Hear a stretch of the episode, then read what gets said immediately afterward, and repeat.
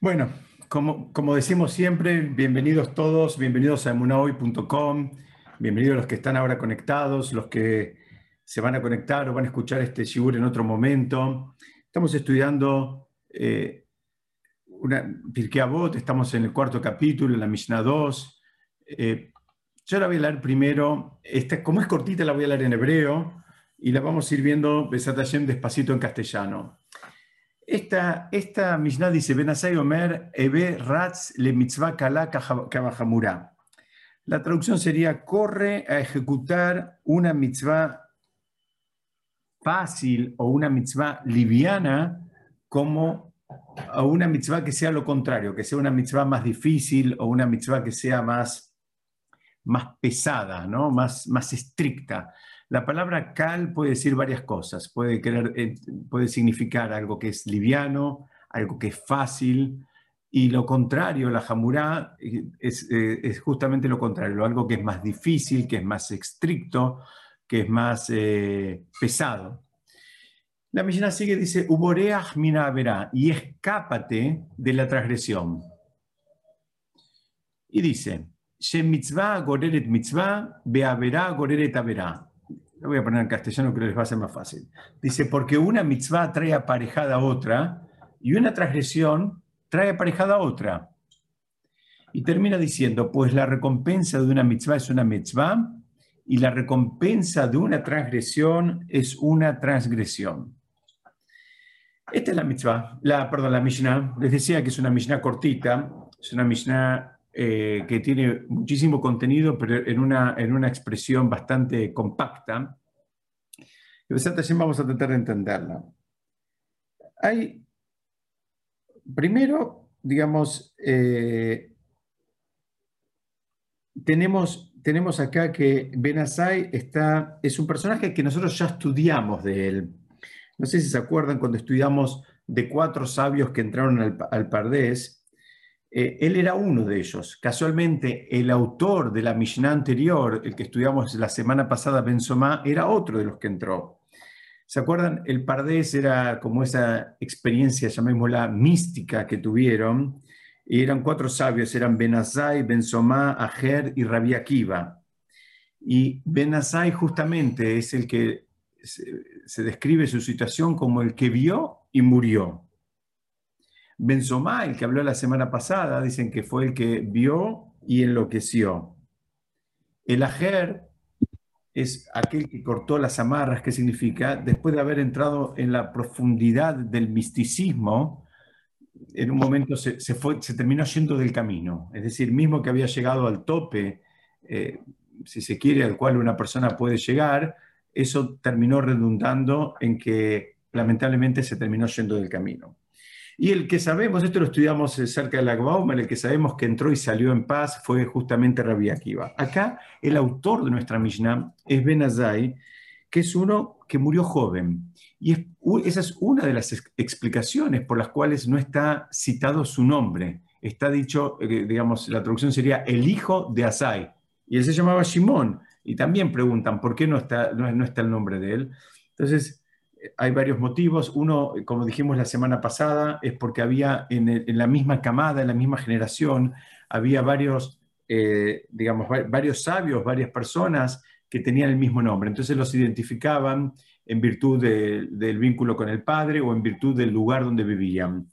Y, digamos, otro sentido es que como justamente como murió joven, eh, no se había llegado a, digamos, a, la palabra es media fea, pero a diplomar como de rabino, aunque era un gigante y un súper sabio, por eso la, la, Mishnah compila sus enseñanzas, y por eso, digamos, no, no, lo nombra ni siquiera con el título de rab, ni, mucho por el estilo, o no nombra el nombre completo. Benazai, les decía, fue alumno y compañero de estudio de Rabbi Akiva. Esta es una, una cosa que eh, se encuentra en algunos casos, pero no muchos, donde alguien que empieza siendo alumno después termina siendo un par, un compañero de estudio. Esto habla de, por un lado, de la generosidad del maestro, por otro lado, habla de la, digamos, eh, inteligencia y la, capacidad del alumno que entrando en modo alumno termina estando ya en modo compañero, de igual a igual compañero de estudio. Para dar algunas referencias con respecto a él, ustedes saben que este es un sabio que nunca se casó y en un momento lo vinieron a ver los, los, eh, los colegas y los otros sabios de la época, le dijeron, bueno, mira, te tenés que casar, ustedes saben que dentro del modelo, eh, digamos, del judaísmo, eh, a priori no está bien que una persona, digamos, no se case. No está bien porque, porque bueno, porque el Hashem diseñó el mundo como para que la persona esté en pareja y además porque hay un montón de mitzvot que si la persona no, no se casa, este, no las puede cumplir. Pero más allá de eso, este es un caso único, es un caso particular, porque era, era un sabio que estudiaba mucho y se entregaba por completo a la Torah. Y él en un momento les, les dijo a los que le vinieron a reclamar porque no se casaba, dijo, ¿qué quieren que haga si mi Neyamá lo que quiere es estudiar todo el tiempo Torah? Y a él, en alguna medida, se le permitió eso. ¿Por qué? Porque era una persona que no era una persona común, era una persona que realmente descollaba estudiando. Eh, hay una quemará en el tratado tuvo que dice una versión un poquito distinta a la que les acabo de compartir, que dice que él sí se casó o se comprometió justamente con la hija de Rabbi Akiva, y que la hija de Rabbi Akiva tomó la misma actitud que en su momento había tomado su madre para con Rabbi Akiva. ¿Se acuerdan la historia que la madre le dijo que lo mandó a estudiar? Digamos que se casaba con él con la condición de que él vaya a estudiar y lo mandó a estudiar 12 años, en fin. Este, eh, toda esta historia de, de, Rabbi Akiva, eh, en alguna medida se repite un poco en la, propia hija, donde ella también le dice a él que se, que se vaya a estudiar y demás, y que después se iban a casar. Lamentablemente después nunca se terminaron casando, pero digamos como la Gemara trae, como que, el Talmud trae que, se habían comprometido, que tenía un vínculo emocional con ella. Hay, eh, hay algo muy interesante, dice que cuando él estudiaba, eh, había como un fuego que, digamos, que estaba dando vueltas alrededor de su cabeza. Y una de las veces que pasó eso, vino Rabbi Akiva y le preguntó, escúchame, ¿qué es lo que estás estudiando? Como que le preguntó si estaba estudiando cosas muy místicas, porque se estaba dando una situación en el mundo, digamos, físico que no era, que no era común. Y él le contestó que no, que estaba estudiando Torah y después Rabbi Akiva mismo termina de entender que como era una persona tan apegada y tan fuertemente vinculada con la Torah y que experimentaba un placer tan grande, eh, explican que lo que pasaba era que cuando él estudiaba Torah, escuchen bien esto, se recreaban las mismas condiciones que cuando la Torah fue entregada en el monte Sinaí. Entonces, ese era el fuego y eran, digamos, los, ruidos y demás que, pasaba cuando él estaba estudiando solito en, algún lugar. ¿Por qué? Porque él tenía la, misma actitud que como si estuviese recibiendo la Torah una vez más en el monte Sinai. Vamos a empezar a estudiar, bueno, entonces esto es para dar un poquito el contexto de quién era Benazai, como para que también nos dé más ganas de estudiar. Era un gigante, un gigante en todo sentido es un gigante que entró en profundidades de la Torá y lamentablemente se ve que, de acuerdo como explican los sabios, es que no, digamos, no lo soportó, no estaba, no, estaba lo suficientemente maduro, y lo digo esto entre eh, cuádruples comillas, porque era un gigante, ninguno de nosotros podría hablar de él porque no le llegamos ni a la, a la uña del dedo chiquito, pero simplemente tenemos que estudiar qué es lo que le pasó. Le pasó que, que bueno, eh, a veces eh, lo, grafican esto, es qué pasa si, si conecto una, una licuadora a, un enchufe, la, licuadora funciona como corresponde, funciona correctamente. Pero si la conecto directamente a una gran usina, lo más probable es que la licuadora se termine quemando. Esto en alguna medida es lo que le pasó a Benazai, una persona muy joven que todavía no había alcanzado, digamos, esa madurez espiritual que se requiere como para, digamos, después eh, pasar a, etapas más profundas y más, eh, si se quiere, místicas. Entonces, eso es lo que le pasó a él. Hay quienes cuando estudian esta Mishnah se preguntan, ¿por qué no habló en un lenguaje más corto? ¿no? Porque él dice, corre a ejecutar incluso una mitzvah fácil y huye de la transgresión. En realidad, perdón, acá me, salté algo en la, en, la, traducción al castellano, eh, porque, perdón, me salté algo en la traducción, es, por hacerlo de memoria, eh, dice, eh, corre a ejecutar incluso una mitzvah fácil como si fuera una, digamos, más complicada. En, hebreo la, expresión es doble, ¿no? Te, dice, hacerla fácil, kabajamurá, o sea, como que tengas la misma actitud que tenés frente a una mitzvah fácil que la tengas para una que de pronto resulta difícil. Ahora vamos a tratar de entender qué significa una mitzvah fácil y una mitzvah difícil. Fácil y difícil para quién. Pero, digamos, él lo que está diciendo acá es, eh, digamos, da un lenguaje doble y hay quien dice, mira, ¿por qué no dices directamente? Corre a, hacer ejecutar una mitzvah, punto. Anda o eh, eh, hace las mitzvot corriendo.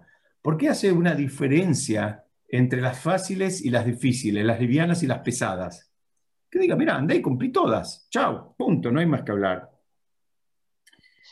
Si en definitiva están todas incluidas. Si él dice corre hacer las mitzvot, están todas incluidas ahí. Las que a vos te resultan fáciles, las que a vos te resultan difíciles y es algo más general. Vamos a tratar de seguir planteando algunas preguntas. ¿Por qué habla de correr? ¿Cuál es el sentido de correr? Y también habla después eh, de huir de la transgresión. Entonces dicen que, ¿cuál es el sentido de correr? El sentido de correr es cuando alguien, alguien corre cuando, cuando hay algo importante que hacer, hay algo que, digamos, valioso del otro lado. Y dice, bueno, si vos entendés la, la segunda parte de la Mishnah, donde te dice que una mitzvah trae aparejado otra mitzvah, posiblemente tengas más ganas de correr para hacerla.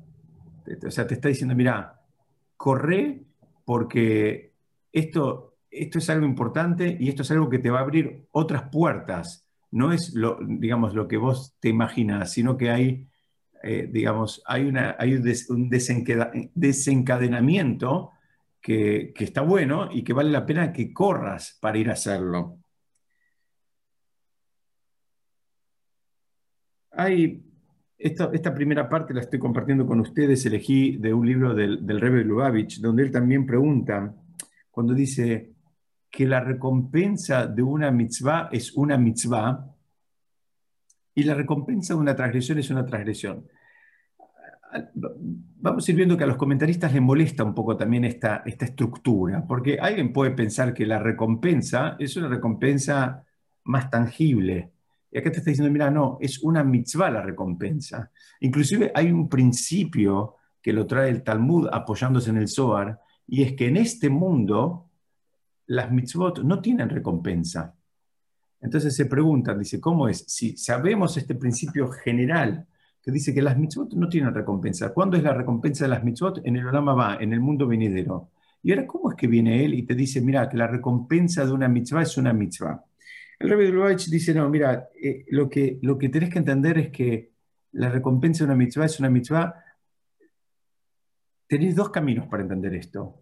Uno es que es la mitzvah misma.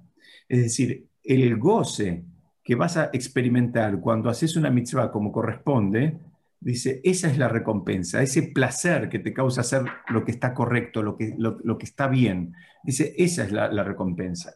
Hay otra manera de estudiar, es que no, cuando hagas esta mitzvah, se te va a abrir la chance de hacer otra mitzvah. Que en un, ratito más vamos a tratar de, entender también ese concepto. Yo estoy abriendo un poco varias ventanas, traten de acompañarme, por favor, porque es una mitzvah, una mishnah que, muy rica, pero que hay, hay que estudiarla por partes. Vamos a plantear también qué significa una mitzvah fácil y una mitzvah difícil una mitzvah liviana y una pesada. Hay, varias maneras de, entender este concepto. una manera es que lo que a vos te resulta liviano o lo que a vos te resulta pesado. Y esto, como decimos siempre, es absolutamente eh, personal. ¿Por qué? Porque, bueno, a alguna persona le cuesta o le resulta un desafío determinadas mitzvot y a, otra persona esas mitzvot le resultan fáciles, pero a, su vez eh, eh, le resultan difíciles las que eh, a este le resultaban fáciles. Es decir, se puede dar algo, algo cruzado, esto no es algo, digamos, lineal. Cada uno puede tener su, su reacción frente a las mitzvot. Entonces, primera, primera explicación es, mira, vos tenés que tener la misma actitud frente a las mitzvot, las que te resultan fáciles y las que te resultan más difíciles. No pienses que porque a vos te resultan más difíciles, las puedes, digamos, relegar un poquitito, las puedes dejar un, poco de lado. Esa es una primera lectura. De todas maneras, habla de correr, él habla de correr para hacerlas. Y, en, definitiva, las mitzvot que se plantean, digamos, especialmente plantea el Talmud como, entre comillas, fáciles, también hay otra manera de, calificar a las mitzvot entre fáciles y difíciles. También tienen que ver con el tiempo que te insume o el dinero que te requiere.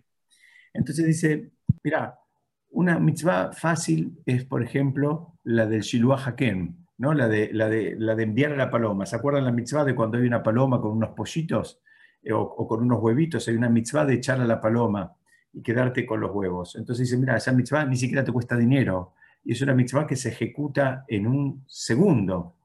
O otra que trae el Talmud es, por ejemplo, usar el tzitzit. Para los hombres, usar el tzitzit es una mitzvah, el tzitzit no es una cosa muy cara y, bueno, lo usas y, tampoco ni te requiere gran esfuerzo, ni gran inversión, ni, pero es curioso porque esas son las que entiende el Talmud como mitzvot livianas, como mitzvot fáciles, pero por otro lado, para hacer esas mitzvot no hay que correr. Entonces el Rebbe Lubavitch dice, no, mira, cuando habla de correr, ejecutar, no está hablando de correr físicamente, sino que le está hablando de la actitud que vos tenés que tener, la actitud de, digamos, de, de presteza, de, estar predispuesto, de hacerlo con entusiasmo, con alegría. De eso se refiere, a eso se refiere, no se refiere a, una, a un correr físico, sino que puede ser que también en algún caso eh, requiera un, tema físico, pero digamos, es, una actitud, es decir, estate listo como para, así como alguien que, está listo como para salir a correr una carrera, que está, está preparado y, está, digamos, predispuesto y mentalizado para eso, dice, bueno, mira, esa misma actitud que, podrías, eh, digamos, eh, podemos imaginar en un corredor, por ejemplo, de una, de una maratón, bueno, esa misma actitud, tenela para cuando tenés que hacer las mitzvot, ya sean livianas o pesadas. ¿Ok? Vamos a avanzar un poquitito y vamos a ver que acá está hablando la Mishnah también de la idea de huir. Muchos preguntan, así como un fugitivo, acá puso una, imagen de, Harrison Ford en la película El Fugitivo, y, y preguntan, pero ¿por qué tenés que huir? ¿Por qué te dice que huyas de la transgresión? Porque alguien podría pensar, mira, la transgresión está alrededor mío, pero yo me quedo acá. ¿no? ¿No? Porque, ¿Por qué, digamos, esta, esta actitud te dice que tenés que tener? Que te tenés que escapar. Dice directamente, como un fugitivo, escapate. Si la, si, digamos, si la transgresión está al norte, vos empezás a correr hacia el sur. Entonces, eh, dicen que, explican nuestros jajamim que esto lo trae el, el al dice, mira, tenés que saber que en definitiva somos fugitivos. No es que tenés que escaparte como un fugitivo, es que sos un fugitivo. Y que necesitamos desarrollar esa segunda naturaleza, ¿no?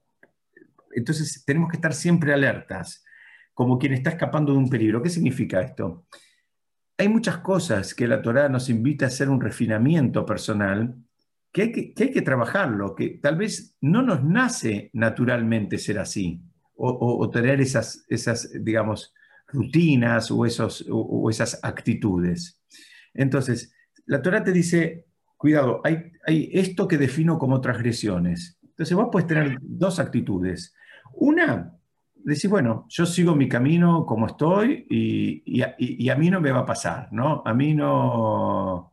Eh, a, mí no me va a pasar, entonces yo estoy tranquilo y, y pum, y me quedo donde estoy. Explícalo, Jajamín, no alcanza eso no alcanza eso, que la actitud que tenés que tener es escaparte de ahí. Porque no pienses que a vos no, te, va a atrapar, no pienses que vos no vas a sacar, no pienses que vos sos más, eh, más vivo, más preparado o que tenés más autocontrol. La realidad de las cosas es que las, prohibiciones son justamente eso, son prohibiciones porque son hay energías fuertes ahí, hay energías que no las podemos manejar, no son caprichos. Cuando la Torah nos prohíbe determinadas cosas, en definitiva nos está cuidando espiritualmente, nos está cuidando nuestra Neyamá. Entonces, no trates de serte el vivo, no pienses que a vos no te va a pasar. La Torah te puso todas esas vallas justamente donde hay energías fuertes para que de alguna manera estés protegido de esas energías hasta que estés preparado, listo y las puedas llegar a usar. O tal vez eh, son energías que son más dañinas que otra cosa y tal vez nunca las podamos usar. Entonces, la actitud esta del fugitivo es una actitud que la tenemos que hacer propia hasta que desarrollemos esa segunda naturaleza que, bueno, a cada uno le puede llevar un tiempo distinto y cada mitzvah nos puede llevar un tiempo distinto. Quiero, quiero que se entienda bien esta, actitud. Es una actitud que tenemos que tener, digamos, así como la persona se escapa de, de situaciones, digamos, peligrosas en su vida personal y de situaciones de riesgo, digamos, para él y para su familia, dice, bueno, esa actitud que vos ves a veces en el mundo material, Dios no permita, frente, no sé, a una, a una zona peligrosa o a una posibilidad de un robo o, de un mal momento, digamos, eh, por el estilo, dice, bueno, tenete la misma actitud frente a las transgresiones, frente a, las, a lo que la Torah define como algo que, que, te, que te aleja del objetivo. ¿Por qué? Porque no, no, pienses que lo vas a poder manejar. Entonces, si tenés esa actitud, eh, es mucho más probable que, estés, eh, digamos, eh, resguardado. ¿Por qué? Porque solo el que es consciente del impacto que estas transgresiones pueden causarle, va a estar alerta y va a correr. No piensa que no pasa nada, no piensa que da lo mismo, porque está, está consciente de, digamos, de las conclusiones que puede tener.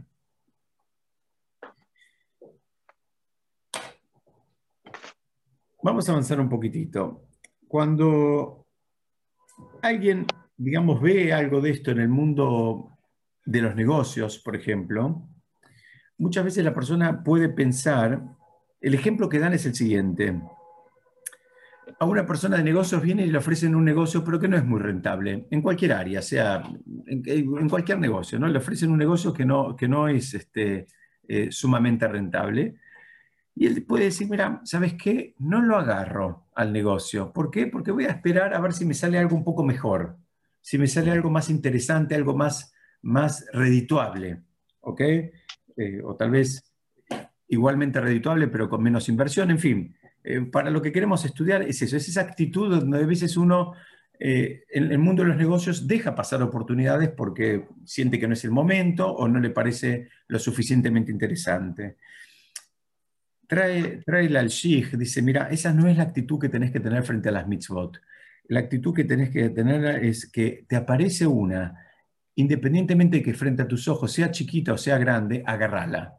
No, no tengas esa actitud de dejarla pasar esperando que venga algo tal vez más atractivo o más eh, importante o con más, eh, digamos, eh, cartel o más retorno. Dice, vos agarra la mitzvah. Esa primera, primera explicación que trae el al en relación a esta primera parte de la Mishnah, cuando dice, mira, corre y agarra la mitzvah, la que es liviana como la que es pesada, la que es a tus ojos chiquita como la que es a tus ojos grande. ¿Por qué? Porque cada una cuenta y cuenta. Y nosotros no sabemos en realidad cuánto es que cuenta. Ese es un cálculo de cuál es liviana y cuál es pesada. Es un cálculo absolutamente subjetivo que sacamos conclusiones. Alguien piensa que tal vez eh, ponerse el tefilín es más o es menos que ir a visitar a un enfermo. En, fin, si se pueden hacer las dos cosas, hay que hacer las dos cosas. Pero si por algún motivo tuviera que hacer una, bueno, esas, esas preguntas hay que hacerlas, no es lo que a nosotros nos parece, tenemos que saber cómo actuar. Entonces lo que te dice, mira, a priori, vos corré para tratar de hacer las dos, no descartes, no, no, no, no hagas tus cuentas, ¿ok? Entonces vemos cómo funciona distinto de lo que podría estar funcionando en el mundo de los negocios, donde la persona sí a veces deja pasar determinada oportunidad y, esperando que venga atrás una más interesante. Hay una historia que quiero compartir con ustedes, que es una historia del Rab Shapiro. El Rab Shapiro, eh, alguna vez lo nombramos, es aquel que eh, en su momento, más o menos, eh, no me acuerdo exactamente, pero fue más o menos alrededor del año 30, estableció lo que se llama el estudio del Daf El estudio del Daf es un estudio sistemático del Talmud, donde se cubre eh, la totalidad del Talmud en un periodo de siete años y medio, estudiando una hoja por día.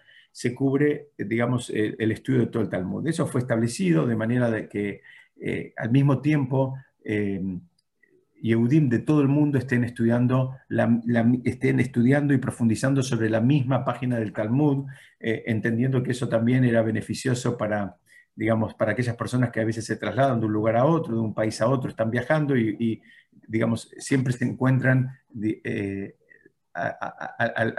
digamos, eh, encuentran una posibilidad de seguir estudiando al mismo ritmo que venían, porque se estudia en todos lados al mismo tiempo, con el mismo calendario. Y después hay otros sentidos espirituales, que hay sentidos muy profundos que tienen que ver que cuando hay muchas personas al mismo tiempo estudiando un concepto, dicen que explican nuestros sabios que baja un nivel de entendimiento del Shamaim que ayuda a que ese concepto se pueda entender. Entonces, por eso es tan importante cuando muchas personas están estudiando al mismo tiempo un mismo concepto. La historia tiene que ver con este rab, el rab que instituyó eso, se llamaba el rab Shapiro, y él en un momento necesitaba construir una yeshiva, eh, porque estaban estudiando en un lugar que era muy chiquito, y bueno, estaban así durante mucho tiempo eh, esperando eh, a ver en qué momento iban a poder construir una, una, una hasta que apareció un donante del extranjero, una persona no conocida por él, no sé, hay alguno de sus de sus alumnos o, asistentes consiguió hablar con este donante y este donante compró el terreno y donó, em, no me acuerdo ahora si fue el edificio entero o parte del edificio donde después se terminó eh, estableciendo la, la, yeshiva.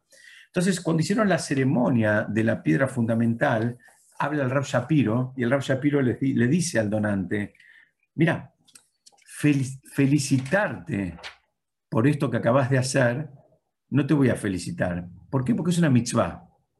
Y si es una mitzvah, dice, la verdad que, digamos, financiar el estudio de Torah es una mitzvah y, asegurar que el estudio de Torah para, para, una, dos, tres generaciones es una super mitzvah, entonces no corresponde que yo te, te felicite, porque estás haciendo una mitzvah, así que cuando no te corresponde, dice, pero yo lo que quiero saber, le dice el Rab Shapiro al donante, le dijo en su momento, Dijo, mira, yo sabes que quiero saber, quiero saber qué otra mitzvah hiciste que te permitió hoy hacer esta mitzvah gigante.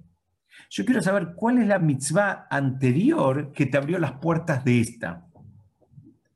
¿Por qué? Porque es lo que estamos estudiando, ¿no? Este, este concepto de abrir la puerta, este concepto de, de, que una mitzvah trae aparejado otra mitzvah. Lo que el Rab Shapiro le estaba preguntando, dice, mira, yo ya entiendo, digamos, que esto es una mitzvah. La pregunta mía es, ¿Cuál anterior es la que te habilitó a vos y solo a vos a ser el único donante de esta yeshiva cuando es algo, es una mitzvah súper apetecible y que no aparecieron otros, no, no, no, no hubieron otros? Entonces, vemos, vemos acá, empezamos a entender cómo funciona esto. La persona que hace una mitzvah después le trae aparejada otra mitzvah. Vamos a seguir profundizando sobre este concepto. Quiero también un minutito detenerme con esta idea de correr y de escaparse, ¿no? Porque es un lenguaje un poco fuerte que usa en hebreo cuando dice eh, que, te escapes. Es un, lenguaje, podría decirte, mira, abstenete de las transgresiones, limitate, minimizalas, pero te dice, escapate, ¿no? como, como, un fugitivo, como, como dijimos recién. Y dicen que el término está muy bien utilizado. ¿Por qué? Porque en realidad dice, vos tenés que entender que vos no te estás escapando de una transgresión. Te estás, te estás escapando de muchas transgresiones. Con este concepto de que una mitzvah trae aparejada otra mitzvah y una transgresión trae aparejada otra transgresión alguien puede pensar, mira, no hace falta escaparme, yo me quedo por acá y, estoy seguro que, no, eso no, va, no, me va a pasar, que eso no, no, va a tener que ver conmigo. Estoy seguro que, digamos, que, no, que a mí, digamos, este, eso, eh, yo juego en otra liga. Dice, no, no pienses, dice, escapate, porque tenés que tener la actitud de que no te estás escapando de una transgresión, te estás escapando de un paquete de transgresiones, te estás escapando de un sinfín de, de cosas que una va habilitando a la otra. Así explican, dice que el Yetzirah no agarra a la persona y, digamos, lo ataca de una con una invitación a hacer una transgresión de máxima. lo empieza llevando hacia, digamos, lo va llevando de a poquito. Primero le dice, mira, no pasa nada si, si, si, si, no haces una tefilá, después dice, no pasa nada si no haces una verajá antes de comer, después dice, no pasa nada si no comes 100% kosher, si comes más o menos kosher está bien, y así, y así lo va llevando. Entonces, a, medida que la persona va este, abriendo la puerta, eh, el camino de salida es mucho más difícil el camino de salida es mucho más difícil, porque ya entró en un sistema donde termina diciendo el Talmud que inclusive a sus propios ojos, todas esas transgresiones, ya la, expresión que usa el Talmud es Naasalo que eter, se le hicieron a sus propios ojos como algo permitido. La persona ya se acostumbró y ya hizo tal vez durante tanto tiempo, o tal vez generaciones, hizo algo que está mal, que ya a sus propios ojos ni siquiera lo ve como algo que está mal ya lo ve como algo permitido, aceptado, totalmente normal. Y eso es lo que nos estamos eh, tratando de cuidar. Nos estamos tratando de cuidar de que no, no, no, no nos tropecemos, no tropecemos nosotros y Hase Shalom no arrastremos a nuestra familia con eso. Por eso te dice, salí como un fugitivo, porque cuando empezaste vas a ir, vas a ir haciendo, digamos, abriendo los, los límites de los permisos, pensando en que no tiene gran implicancia. Y cada vez que se van abriendo y se van abriendo, después esas, esas transgresiones a tus ojos y a los ojos de tu familia te parece lo más normal. Y no solo te parece lo más normal, te parece que ya es algo absolutamente permitido. Te terminas preguntando, como la gente pregunta, ¿pero qué tiene? Bueno, tiene porque hay un mundo atrás y tiene básicamente porque hay una prohibición de la Torá. Pero bueno, cuando empezaste, es, un círculo vicioso por excelencia. ¿ok? Eh, ¿Se entiende este concepto? Quiero que quede bien claro. Cuando la persona tiene que correr, que nunca piense que se está escapando de una transgresión, se está escapando de muchas transgresiones. Por eso la actitud es esa de alguien que se escapa, eh, digamos, de, manera desesperada. La pregunta que hacen los hajamim es, ¿por qué es así? Que una mitzvah o una transgresión trae aparejada a otra, ya sea mitzvah o otra transgresión podríamos esperar que una mitzvah traiga aparejada una recompensa y que una transgresión traiga un castigo. ¿no? O sea, si haces esto, te va a ir bien, o te va, no sé, te van a dar un premio, te van a dar algún tipo de recompensa, si se quiere, aunque ya sabemos, nosotros, Baruch Hashem, que estudiamos, sabemos que no hay recompensa para las mitzvot. Es algo, eh, para mucha gente un poco, es una novedad un poco dura, porque hay mucha gente que vive haciendo mitzvot pensando que eso lo va a recompensar de alguna manera. ¿no? Eh, eh, y, eh, digamos, a priori quiero que se queden con, estos dos conceptos, que hay una recompensa y que no hay recompensa. vamos a tratar de ver si al final más o menos podemos, podemos ordenarnos un poco la cabeza, pero en un principio, en este mundo, recompensa, dice el Talmud, apoyándose en el Zohar, no hay para las mitzvot. Es decir, no pienses que porque prendiste las velas de Shabbat, eh, después, el lunes o el domingo, ahora te va a salir bien tal cosa o tal otra, o, vas a ganar la lotería,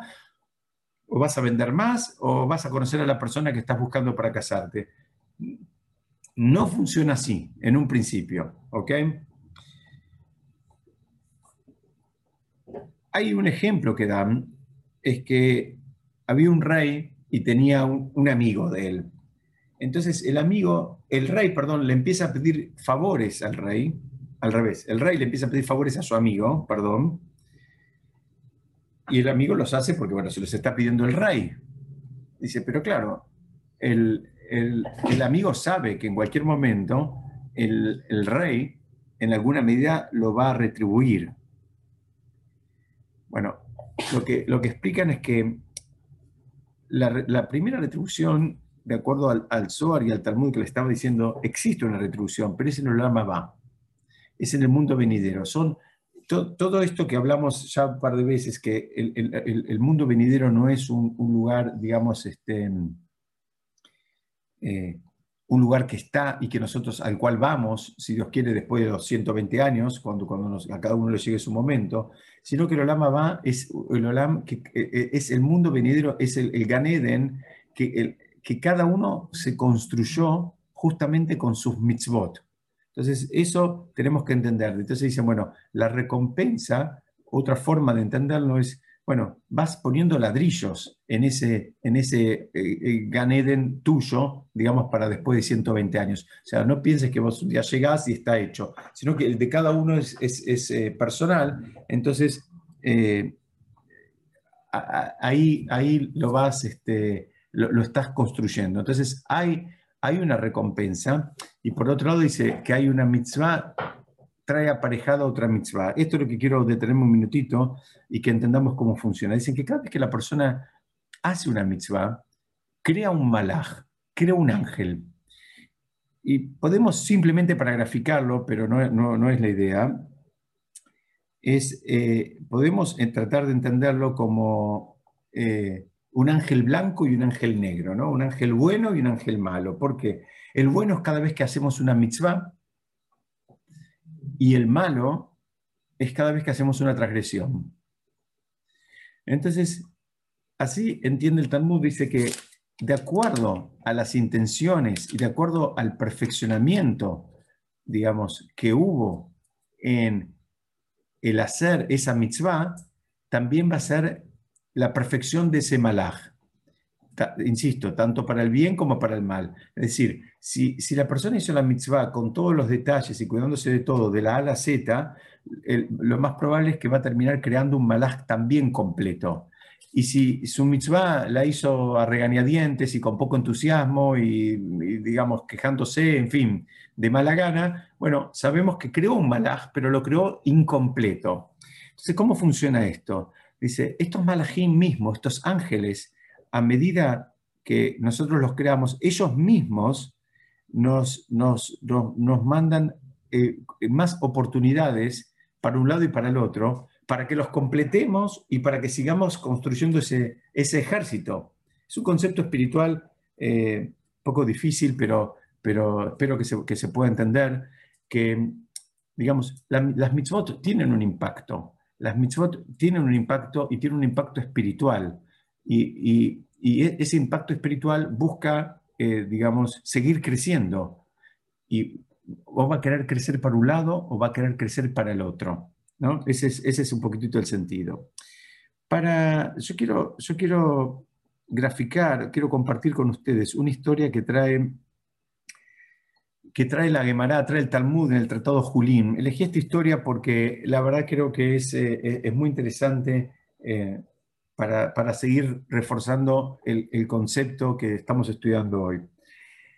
Cuenta ahí que había una persona que tenía una posada y tenía un restaurante ahí. Entonces dice que él cocinaba dos ollas todos los días. En una cocinaba comida que era callar y en otra cocinaba comida que no era callar. ¿Y cómo se manejaba el dueño del lugar? Él se manejaba, si el que venía a comer se lavaba las manos ritualmente como corresponde, hacía netilatia daim antes de comer el pan y demás, él entendía que esta persona era un yehudí y le daba de comer de la olla que era callar.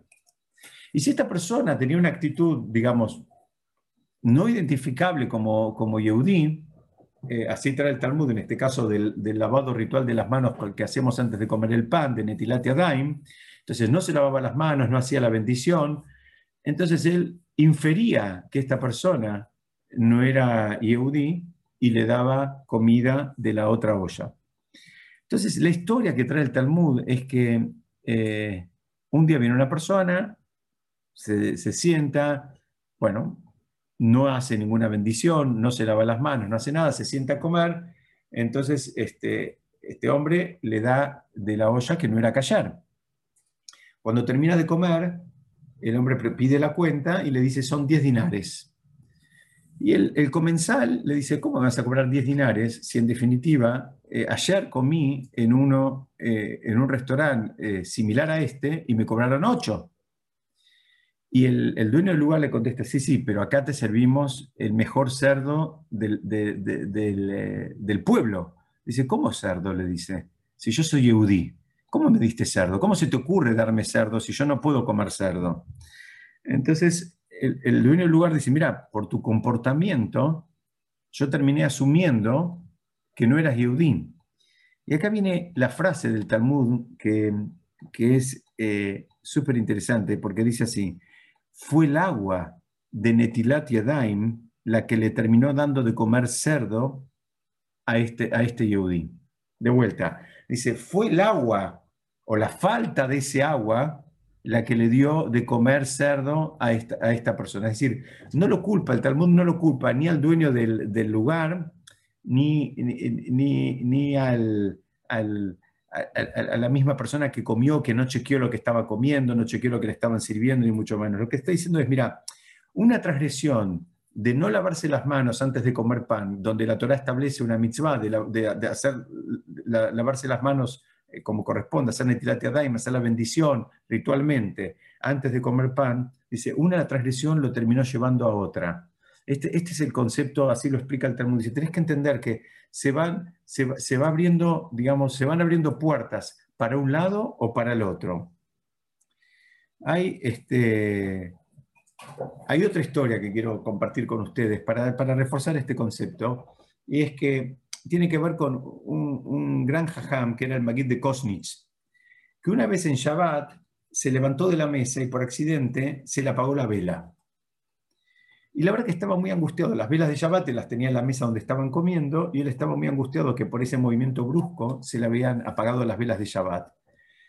Entonces, dice que los que estaban con él en un momento le dijeron, mira, quédate tranquilo, fue un accidente, ¿viste? Cualquiera le puede pasar, no sé, te tropezaste, te levantaste de una manera un poquito más eh, brusca que de costumbre. Fue un accidente, fue eso, punto. Se apagaron las velas de Shabbat. Ustedes saben que no, no, no las podemos apagar a las velas de Shabbat eh, e inclusive tomamos los recaudos como para que tampoco se apaguen solas, es decir, no las ponemos cerca de un lugar donde hay corriente o, donde las personas pasan, eh, no sé si hay chicos, a veces los chicos están jugando, pasan corriendo y la pueden apagar. Tomamos los recaudos justamente para que las velas iluminen el hogar el, tiempo más prolongado posible. Entonces, lo que le terminaron de, decir a él es, mira, quédate tranquilo, fue un accidente, tomaste todos los recaudos, te, fue sin querer y se terminó. Y él dijo, no estoy preocupado por, por el hecho de que se haya apagado la vela, estoy preocupado por lo que puede venir después. Estoy preocupado por, lo que, por, por, las puertitas que se me van a terminar abriendo. Entonces, el Magid de Kosnitz entendió esta Mishnah en el sentido que, así como un imán atrae el metal, las mitzvot atraen las mitzvot. Y es muy común, y ahora vamos a empezar a entender por qué hay determinadas personas a las cuales le llegan siempre las mitzvot y hay otras personas a las cuales eh, no le llegan las mitzvot. Es porque una mitzvah trae aparejada a otra. Imagínenselo como un imán. Y, no hay situaciones neutrales. No hay para nada situaciones neutrales. O sea, o hay positivas o hay negativas. O me acercan al objetivo o me alejan del objetivo. En definitiva, esta es la gran enseñanza que nos trae la, la Mishnah. La Mishnah, vamos a repasarla un poquitito de vuelta. ¿Qué es lo que estaba diciendo la Mishnah? Dice, mira, vos tenés que tener la misma actitud para cualquier tipo de mitzvot, para las que a vos te resultan fáciles, para las que a vos te resultan más desafiantes, para las que a tus ojos son más fáciles, para las que a tus ojos son de pronto eh, más, más importantes, más, más y menos importantes. ¿Por qué? Porque ahí tenemos que saltear una parte. ¿Por qué? Porque tenemos que entender esto. Esa mitzvah, eh, corre a hacerla porque no estás corriendo a hacer una mitzvah, estás corriendo a hacer un mundo de mitzvot. Tal vez hasta familias enteras de mitzvot van atrás de esa mitzvah que vos estás haciendo hoy. Y Hasbe Shalom, de una transgresión que hace una persona, se terminan desencadenando, eh, a veces no lo vemos, pero con el tiempo lo terminamos viendo. Una decisión que alguien tomó de, digamos, de bajar un cambio, de salirse un poquitito del camino, eso puede implicar que después tiene un bisnieto, Dios no permita, que se casa con alguien, digamos, eh, que no es Yehudí. Una decisión que tomó alguien de liviandad en un momento tiene un impacto después. Por eso te dice, mira, huí de la transgresión. No, no, no pienses que me puedo quedar y a mí no me va a pasar, a mí no me va a tocar, a mí no me va yo no voy a pisar el palito, ¿no? Si en cosas mucho más eh, livianas, mucho más mundanas, el consejo es el mismo, ¿se acuerdan, no? El ejemplo que siempre damos, la persona que está haciendo dieta. Bueno, no te acerques a la mesa dulce en un casamiento, porque estás haciendo dieta, no pienses que vas a entrar en esa, digamos, eh, en ese laberinto de tortas y postres y dulces y, digamos, todo hipercalórico y no pienses que vos vas a terminar, digamos, saliendo de ahí eh, indemne. No existe eso. Eh, tal vez alguna persona lo pueda hacer, pero a priori la, recomendación es no te expongas, no, no entres ahí, porque, porque a eso cuando empezaste con una torta querés probar la otra, querés la otra, y te van a sacar a los empujones cuando estés levantando los manteles de la mesa. Entonces, esa misma actitud es la que uno tiene que tener tanto para las mitzvot como para las transgresiones. Y el tema de lo, difícil y lo, y lo, que no es difícil es, es eh, digamos, ni siquiera es lo que a tus ojos es fácil o difícil, sino que es, porque si fuera lo que es a tus ojos, eh, sería absolutamente subjetivo. Y lo que te dice acá es, mira, aunque sea a tus ojos fácil, no lo consideres fácil. Andá y hacelo. No pienses que lo, voy a, lo vas a poder hacer en otro momento. ¿ok? Esta, esta es una, una eh, Mishnah que creo que tiene, que tiene muchísimas enseñanzas que podemos aplicar en nuestra vida eh, muchísima gente que conocemos, digamos, para bien y para mal, gente que vemos hoy muy bien y gente que hoy vemos muy mal en el mundo, eh, si se quiere, espiritual y en el mundo material, que están absolutamente vinculados, si pudiéramos ir atrás en el tiempo, podríamos detectar que, que, ese bienestar o ese malestar que están experimentando en este momento tiene que ver con una decisión mal tomada en algún momento. Una decisión, digamos, que eligieron el camino incorrecto y hoy podemos, o correcto, hoy podemos entender el presente de esas personas.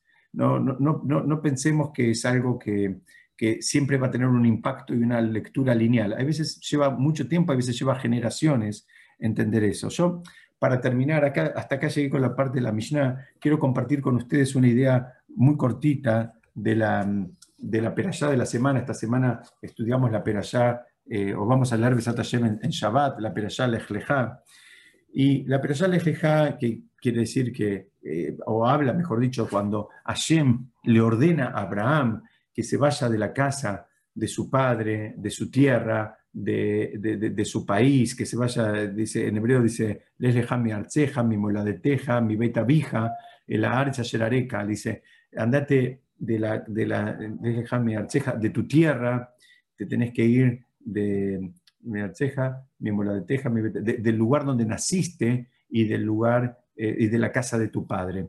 Y hay, hay, varias explicaciones de por qué le da todos estos, eh, digamos, estas señales la Torah.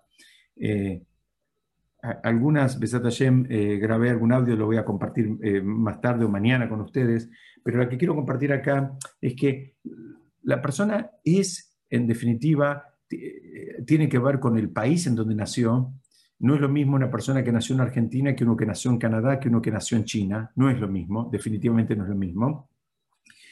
Y no es lo mismo, también la persona tiene que ver con la ciudad, el lugar donde, donde, donde se crió y se educó. No es lo mismo una persona que, digamos, se educó en una yeshiva que una persona que se educó eh, con los compañeros de, de, club jugando al fútbol. No es lo mismo no, es lo mismo. Y tampoco es lo mismo, eh, no son lo mismo todas las casas, no son lo mismo todas las casas. Entonces, eh, acá la Torah es raro que da todas estas referencias y le dice lej leja.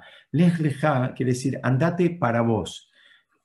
Rashid trae el comentarista clásico, dice andate para vos, ¿qué significa? Va a ser para tu bien va a ser para tu bien que te vayas. Pero eh, estudié esta semana un comentarista que no lo había visto nunca, que él entiende cuando dice lej leja, él no lo entiende como andate para vos. Lo que entiende que está diciendo es andate hacia vos. Tenés que ir a encontrar quién sos vos. la, comanda que le dijo Hashem a Abraham mismo, le dijo, mira, vos, para que venga la verajá, porque después él le promete verajá, él le promete que va a ser una persona famosa y una persona grande y una persona adinerada y con, digamos, con todo lo que Abraham después tuvo, que terminó siendo el padre de un pueblo entero, le dijo, pero vos tenés que salir de, esas, digamos, esos seteos que los tenemos todos, pero tenemos que, a veces, eh, para crecer tenemos que salir de ahí, ¿no? Entonces, no te quedes solamente con lo que, lo que viste en la casa de tus padres. Si lo que viste en tu casa de tus padres, seguramente tus padres te dieron lo mejor que podían, pero a veces necesitas completar, necesitas avanzar de ahí, ¿no? Por eso debes quedarte en ese nivel. Y lo que viviste en tu barrio, en tu, digamos, en, tu ciudad, tampoco te debería limitar. Tenés que ser una persona del mundo, tenés que ir por más, tenés que ir creciendo, tenés que salir, ¿sabes qué?, para encontrarte con vos mismo. Porque no hay persona que no sea buena para algo no hay persona que no tenga algo distintivo que, lo, que, digamos, en lo cual se destaca. Cada uno en alguna actividad, pero la persona tiene que encontrar eso. La persona tiene que salir de lo que se llama en hebreo el yeush, lo que se llama el abandono, lo que le estaba diciendo eh, a Shema, a Abraham, le dice, mira, vos tenés que salir y encontrarte, tenés que, porque ahí es cuando la persona termina fluyendo, ahí es cuando la persona termina, digamos, honrando la vida, termina, eh, eh, digamos, viviendo una vida digna cuando la persona encuentra, digamos, su misión en la vida. Y esa es la, creo que una de las de los grandes mensajes que podemos aprender de la Perashá esta semana, que está absolutamente conectado con lo que acabamos de estudiar hoy. Lo que acabamos de estudiar hoy te está dando como dos grandes eh, em, vallas, dos grandes murallas entre de las cuales te tenés que cuidar. El camino de las mitzvot y el camino de las transgresiones. Tenés que cuidarte. De uno te tenés que escapar, al otro te tenés que apegar.